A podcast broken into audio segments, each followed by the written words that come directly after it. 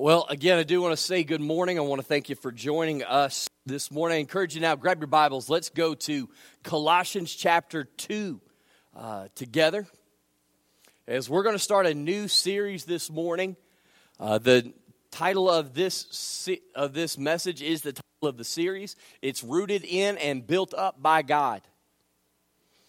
You know, our call as Christians is to make disciples of all nations, This is what Jesus said in Matthew 28 19. He says, Go, make disciples. He told us to baptize and to teach them. And so, specifically, over the next several weeks, we're going to uh, key in on that last half of the Great Commission, where Jesus said, teaching them to observe, that is to obey all things that I've commanded you now, the teaching aspect of this, we commonly refer to it as discipleship. Uh, but discipleship is kind of a word that we just throw around. Uh, if it's not evangelism, it must be discipleship. So, any Bible study, well, that's discipleship. Things like that. And Bible study is definitely discipleship. But discipleship is more than just something you attend once a week or twice a week, it is a lifestyle of obedience that we live in community with one another. And we're going to spend a lot of time breaking all of that down here. But as we begin, uh, we're going to look at the book of Colossians. This is a letter written to the church in the city of Colossae by the Apostle Paul while he was imprisoned. Now, the book of Colossians closely mirrors the book of Ephesians. So, as we study through this, you're going to think, hey, I've, I've studied this before, I've, I've read this, and you have. There's, there's similar content between Ephesians and Colossians. Not only is there similar content, but there's a similar breakdown. The first half of the book is theological, right beliefs. The second half of the book is practical application. In light of what I believe, this is how I should live. And so that's how these books go together. But there is one difference between those two, and it's the focus or the emphasis. The book of Ephesians is written to the church, and it focuses on the church. How is the church to, to live in a right relationship with Christ and with one another? While the book of Colossians is going to be written to the church about Christ. Who is Christ? Who is Jesus? Why is he important? Why should I know what the scriptures teach of him? Well, the one big thing is this that if we are going to be if we're going to grow spiritually, our roots must run deep. So let's look at it together. Colossians chapter 2, I'm going to begin in verse 6. I'm going to ask if you can and would stand as we honor the reading of God's word this morning. He says, As ye have therefore received Christ Jesus the Lord, so walk ye in him, rooted and built up in him, and established in the faith as ye have been taught, abounding therein with thanksgiving. Beware lest any man spoil you through philosophy and vain deceit, after the tradition of men, after the rudiments or the elements of the world, and not after Christ. Would you pray with me? Father, we thank you for your word and Lord, I just pray that as we come to this moment, that your power would be evident by what's said. That it wouldn't be my thoughts or interpretations or anyone else's, but it would truly be the Spirit of God teaching us what it means to know you, to worship you, to live for you. So, Father, as your Spirit is speaking, would you help us to have open ears and open hearts to not only hear the word, but to receive the truth? In Jesus' name we pray. Amen. You may be seated. If we're going to grow up spiritually, our roots must run deep. What does it mean to be rooted in and built up by God. Well, spiritually growing up, it begins with being rooted in Christ. That is to say, to be confident in what the Bible reveals about who is Jesus. Now, what we see, we start in verse 6. It says, As ye have therefore received Christ Jesus the Lord. This is speaking of the moment which you recognize that you are a sinner in need of a Savior and that you understood Jesus is the Savior. So you have received God's grace through faith and you have become saved. This is the starting point in our walk with God. And we're going to come back to that phrase in a little bit. But one of the biggest things that we have to do that a lot of uh, Christians like to debate is theology really that important? Now, for those of you that don't know this, full disclosure, I am a nerd. I am proud to be a nerd. I love word studies. I love the Greek. I love to just do those types of things. All right, so theology obviously is very important to me. However, it ought to be important to all of us because we cannot live rightly if we do not first believe rightly. Theology is the revelation of who God is according to Scripture. So, what do we learn about Jesus in the first half of Colossians? Now, this is going to be a very quick overview, okay? But it starts off in chapter 1, verse 14. What we learn is that forgiveness of sins and our redemption is through Jesus only. The only way that we can be or have received Christ is if we have stopped trying to earn our way to heaven. If we have stopped trying to believe that I'm good enough so God's going to let me in. We have to believe the exclusivity of the gospel that Jesus is the only way that a person can be saved that forgiveness and redemption are found in Jesus and Jesus alone. And so then he progresses, chapter 1, verse 15. He gives us something astounding. He says, Who is the image of the invisible God? This is Paul saying, The man Jesus that you saw and heard about walking the earth. He isn't just man, he is also God. And so Paul is laying out that Jesus is altogether different than anyone else who has ever lived. That while he was on the earth, yes, he was 100% man, but he was also 100% God. Now, I'm just going to tell you, that's kind of hard for us to wrap our minds around. But it doesn't mean that we can go, ah, I can't understand, so I'm going to set it to the side. If we are going to worship and live rightly, we must believe Jesus rightly. And so then he goes on in chapter 1, verse 16. We, we're familiar with this. It says, For by him were all things created. So this means that this Jesus, who is God, was present and active in creation. So God has not uh, left, he, he is not distant from us. He is very uh, intimately involved. The very end of verse 16 says, All things were created by him and for him. See, you and I don't get to call the shots of our life because we didn't create ourselves, and God did not create us for ourselves. Rather, we are created by God and for God. Therefore, my life is to reflect the glory of God to those around me. This is what it means to live as a disciple of Jesus. He goes on, chapter 1, verse 17 and into 18, uh, a little bit. He begins to talk about the fact that Jesus is the head of creation. He was there. He was part of creating everything that we see. He is holding it all together. And then, chapter 1, verse 18, he brings it even closer to us when he says, and is the head of the body the church.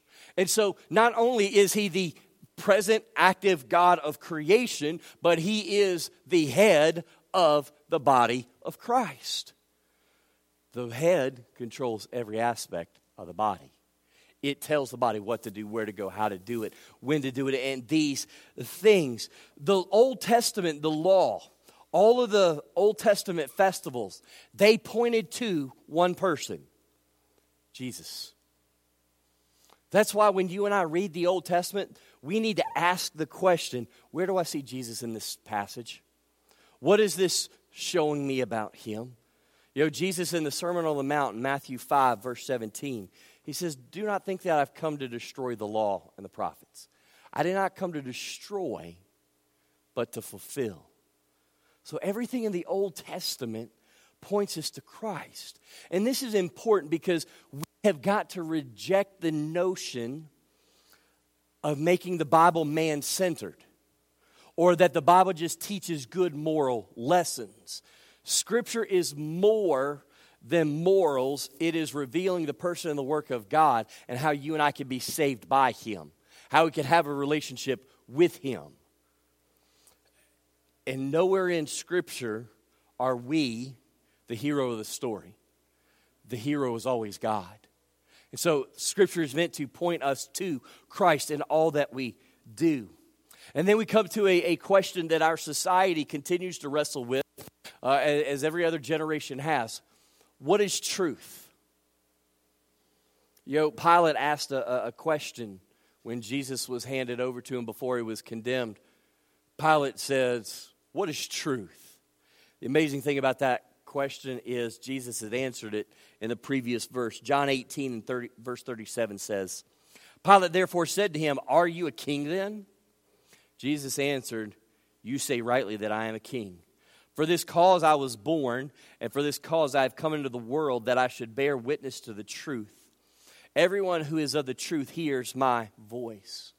In that one verse, Jesus makes three astounding claims. He is saying, number one, I am king. You know, some people say, oh, well, you know, I, we have to make Jesus king or we have to make him Lord. You and I don't make him king and Lord. He is king and Lord. Okay? So he is saying, I am a king. The second reason, uh, truth he says, is why he came. He has come into this world to give evidence, to bear witness to the truth.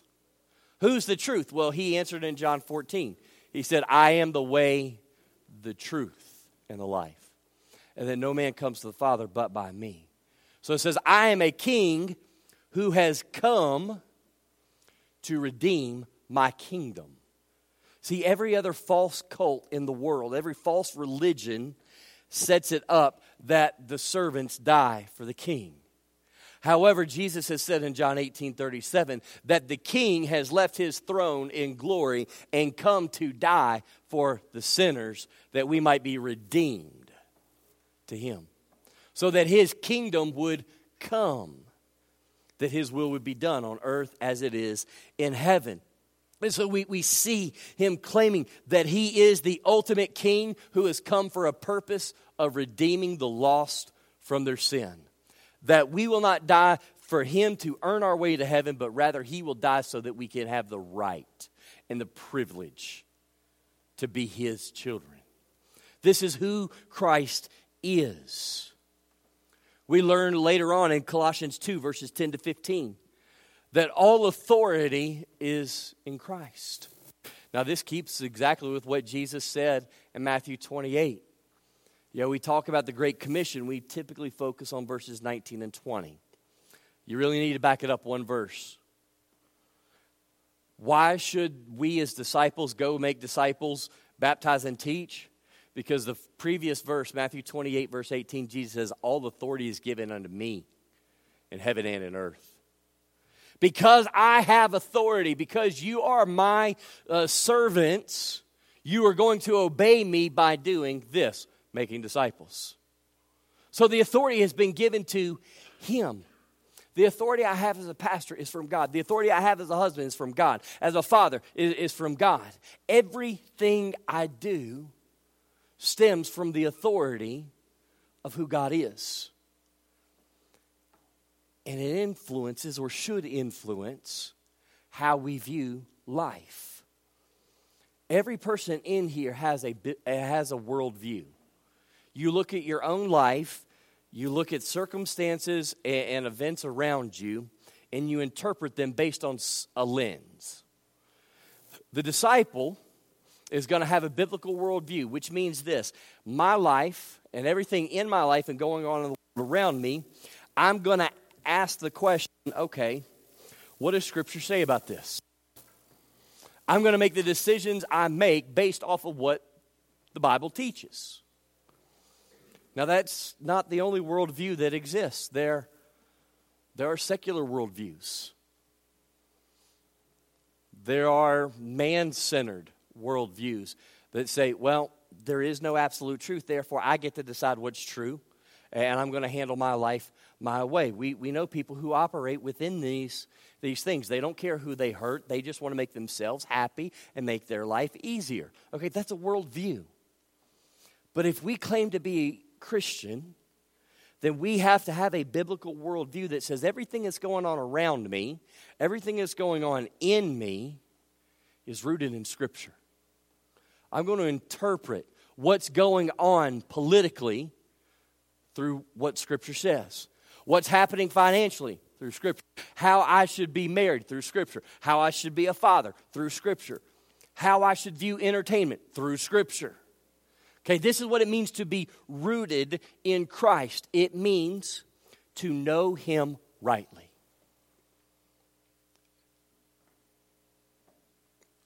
And because I know Him rightly, then I can do the next part. Or it's God doing it in me. It says, rooted, verse 7, and built up, notice, in Him. This is work that God is doing in us and through us. Now, in verse 6, the very end, he says, So walk ye. The, the metaphor of walk in Scripture refers to your lifestyle. Okay? Just as you have been saved by Christ, now live for Christ. That's verse 6. Jesus didn't save us so that we could continue to live however we wanted. Okay? If you and I are to grow spiritually, we will be saved by grace, but then we will rely on God's grace to help us to live for God's glory. We, we see over and over the result of right belief is right living. Paul never had an issue with this division here, but we, we tend to fight this a little bit. There are those who go, Well, I've got right beliefs, but it's not making a difference in your life. Okay? Here's the, here's the part of it you're getting information, but you're not being transformed. If all we do is come in, whether a worship service or a Bible study, and get information the Bible says, but it doesn't change our life, then the best way to describe us is a, the- a theistic atheist. That's somebody who claims to believe in God, but is living as though God doesn't exist. And if I can be bold enough to say, I believe there are a lot of theistic atheists in churches. We, we, we know of God, but we are not living for God. But then there's the other side that goes, listen, we don't argue about theology. We just want to love each other. Now, that sounds great, doesn't it? We just want to love each other and get along. Okay, but if there's not an absolute truth, then how do you know what love is? If all life is, is doing the right things for whatever reason, then you're striving for moralism. I'm being a good person, but good people aren't necessarily children of God. See, morals don't get us to heaven, the blood of Jesus Christ gets us there. Because we have been saved by the blood, we will do good works, but we don't do good works in order to get to heaven. And so we need theology. We need a right belief of who God is so that we can then, in turn, do the right things. They've got to go together here. Now, how does God do this? The primary way that God accomplishes this actually in Colossians 3. All right, look there with me, Colossians 3, verse 16. It says, Let the word of Christ dwell in you richly in all wisdom, teaching and admonishing us, encouraging, poking, prodding one another in psalms and hymns and spiritual songs, singing with grace in your hearts to the Lord. What Paul said in that one verse, I believe, is a fitly timed word for churches as a whole today. The foundation of worship must be the Word of God. Everything we do in a worship service has to be centered and focused on that because the Bible is the sole authority for a Christian in a church. A Christian in a church don't ever go, Well, what do you think we ought to do? Rather, they say, Let us pray and see what God would have us do. There's a difference. Now, notice one of the unique ways that we can allow the word to dwell in us richly. He, he says again, verse 16, he says, sing, admonish, teaching and admonishing one another in psalms and hymns and spiritual songs, singing with grace. Have you ever noticed that you, you going through school, you had to memorize timelines or maybe the preamble of the Constitution or part of the Declaration of Independence? What did teachers always use to help you memorize it? Music.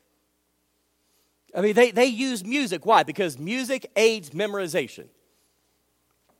It's why a lot of times when uh, you're teaching your children the alphabet, guess what? You put it to music. Now, music is vital and should be vital in our worship services as long as the words that we sing are biblically accurate.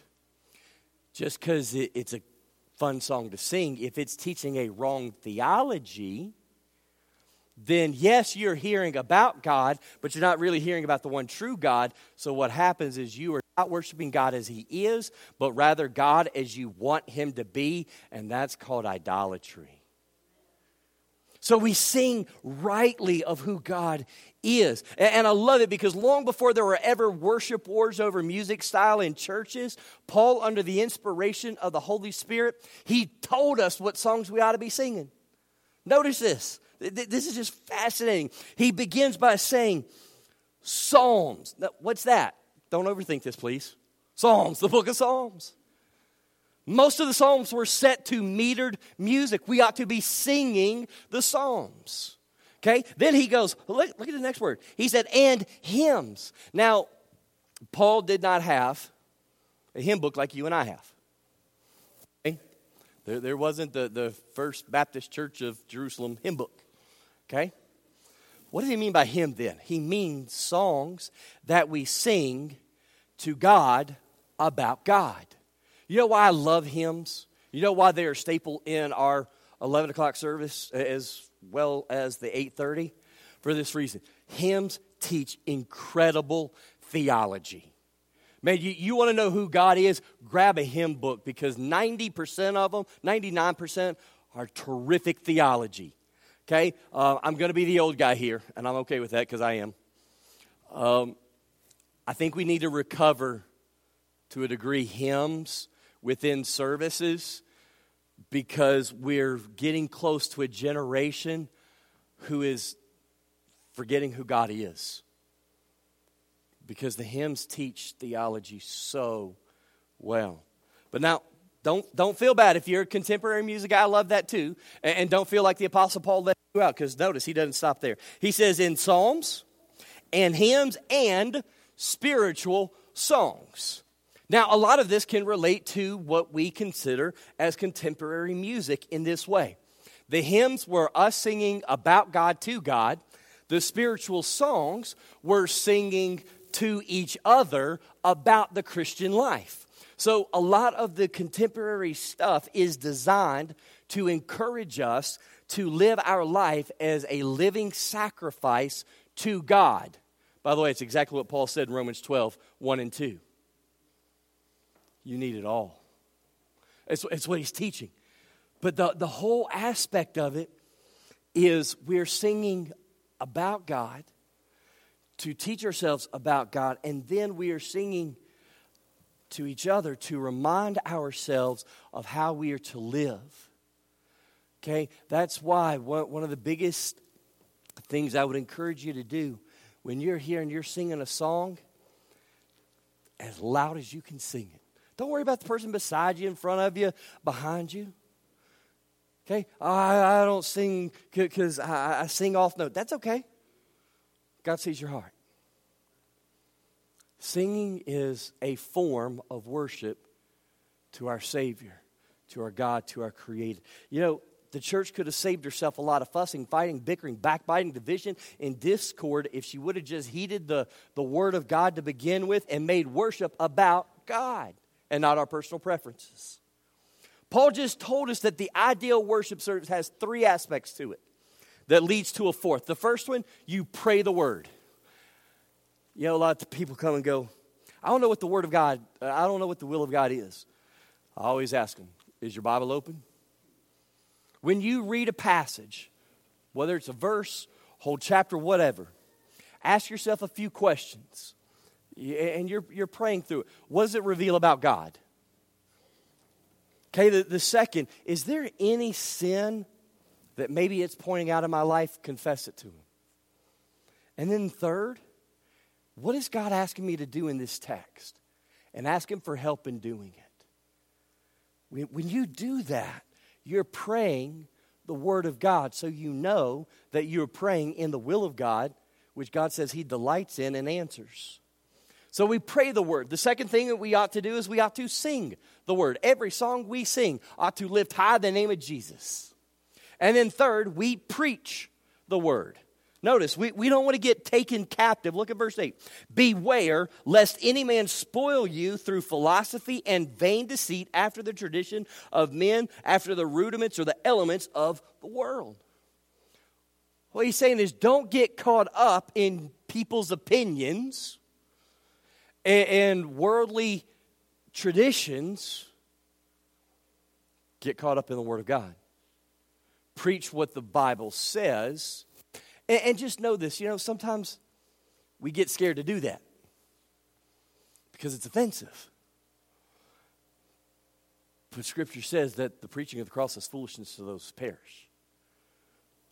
So no matter how much you try to sugarcoat it, it's still going to be offensive. So you might as well preach the word and please God and let Him handle from there.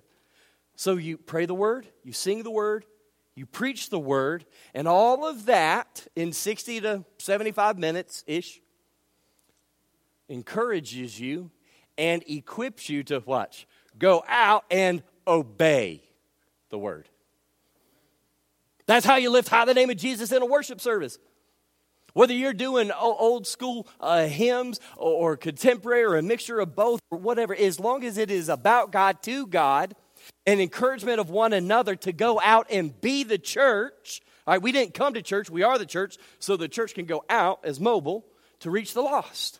That's how you lift high the name of Jesus. That's what he's calling us to do. And here's the great thing about it when you pray the word, sing the word, and preach the word, those roots start to go down a little bit further. You get anchored in who Jesus is. And you get excited because you see his love and his grace, and you want to go out and you want to share it with those that have never experienced it. So, if we're going to do that, how do we do it?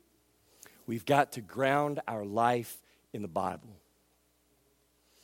You know, if the church is ever going to walk in the power of God, if we're ever going to see the manifest presence of God we've got to get back to Scripture. We've got to make everything that we do about what does God say? What is God asking us to do? We have to base our life on what Scripture says, and then we've got to obey it. We, we don't want to become spiritually stopped up. All right?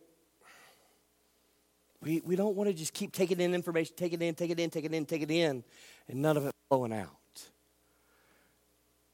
Our roots cannot be in ourselves, but they've got to be in Christ.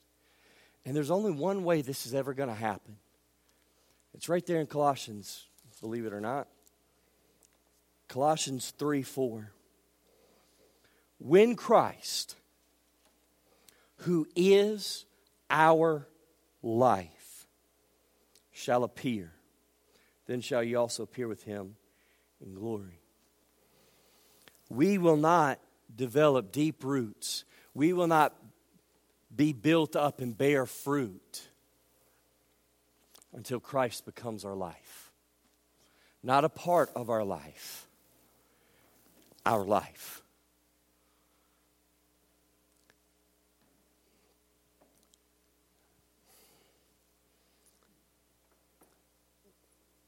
Some people want to believe, all I got to do is, you know, say a prayer and, and walk an aisle and, hey, I'm good. I gave my heart to Jesus. That's great. He doesn't just want your heart, He wants your life.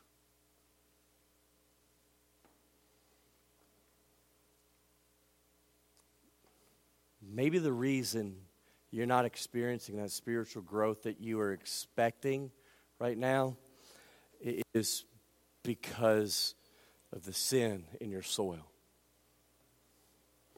You haven't given him every aspect of your life.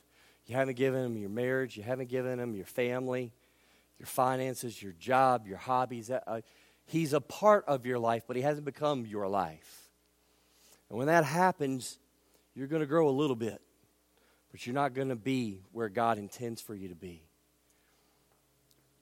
And so maybe what God's asking you to do this morning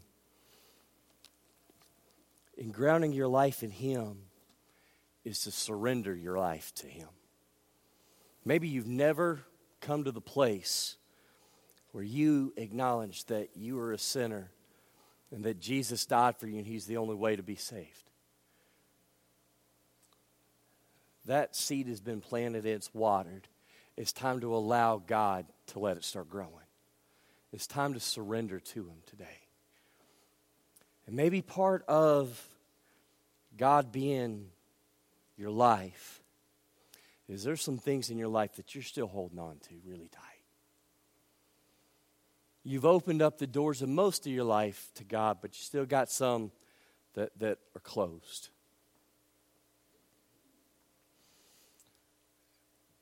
And here's the thing about closed doors to God you may have closed that door to God, but it's wide open to Satan. And he's wrecking your life because you've closed off that aspect of your life to God. You don't have to be ashamed.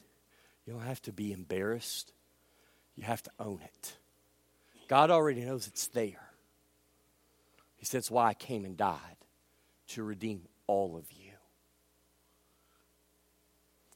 So I'm going to ask as we were closing, is there some aspect of your life that you've closed off to God that's stunning your spiritual growth, that's harming your ability to glorify Him?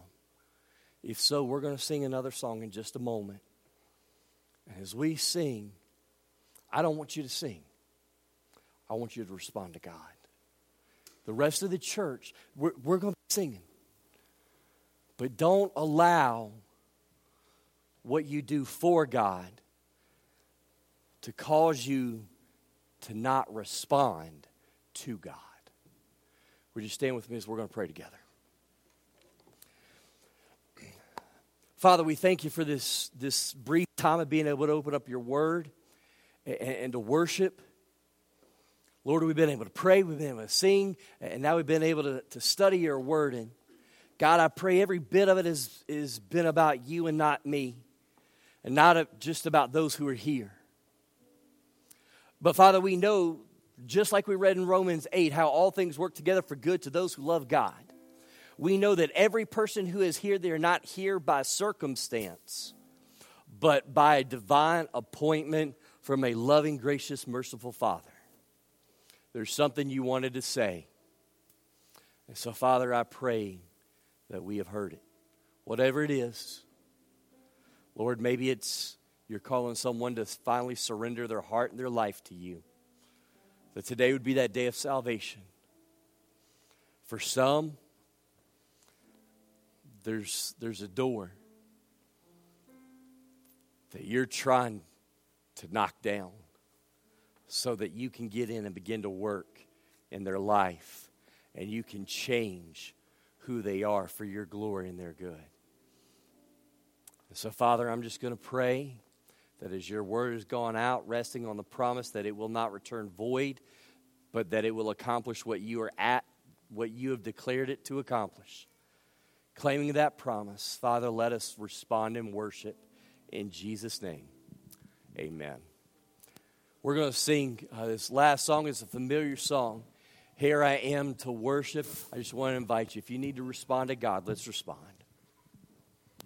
Amen. I'm going to try something this morning. We're going to respond to the Lord this morning. The Bible says that where two or more are gathered in my name, there I am in the midst. The Bible also declares that we worship the Lord by spirit and in truth. So, Westlake, we're going to try something a little different this morning.